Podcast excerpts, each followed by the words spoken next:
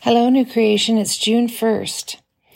And we were looking at Ezekiel 6 today, Psalm 68, and Acts 8, 4 through 25.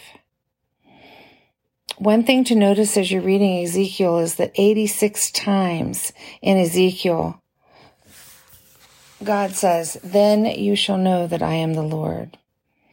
And the problem here is idolatry, not atheism. But today I want to focus on Acts 4 4 through 25. And we see a man named Simon. He's a magician.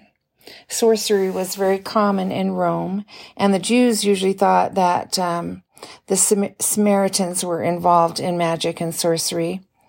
Simon is a Samaritan, but he believes Philip's proclamation of the good news. He believes, and then he stays constantly with Philip which makes me laugh a little. Um, Peter and John come to Samaria to ratify Philip's work among the Samaritans because uh, they hear that the Samaritans are believing the gospel. And they pray for them and they lay on hands, and it results in a kind of Samaritan Pentecost as the Samaritans receive the Holy Spirit. Well, this um, amazes and it awakens and ignites the old lust for power in Simon. And so he offers Peter and John money to um, give him the power. He says, Give me also this power so that anyone on whom I lay hands may receive the Holy Spirit. Well, Peter rebukes Simon as only Peter can in no uncertain terms and calls for him to repent.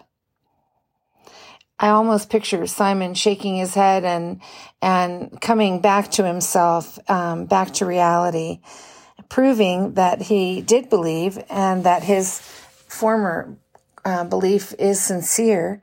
And right away he says, "Pray for me to the Lord that nothing of what you have said may happen to me."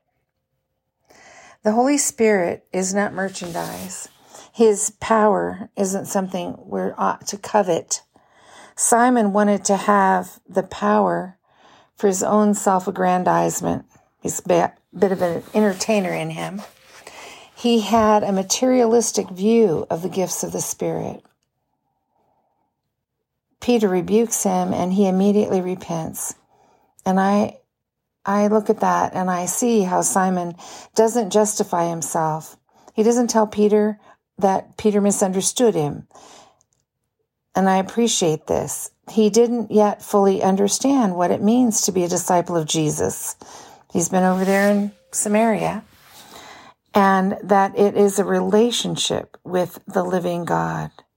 Philip shows us that when we come in the love of the Holy Spirit to those who are seeking, the Spirit has already begun the work ahead of time. I think Jesse said this when he was teaching on um, the Ethiopian.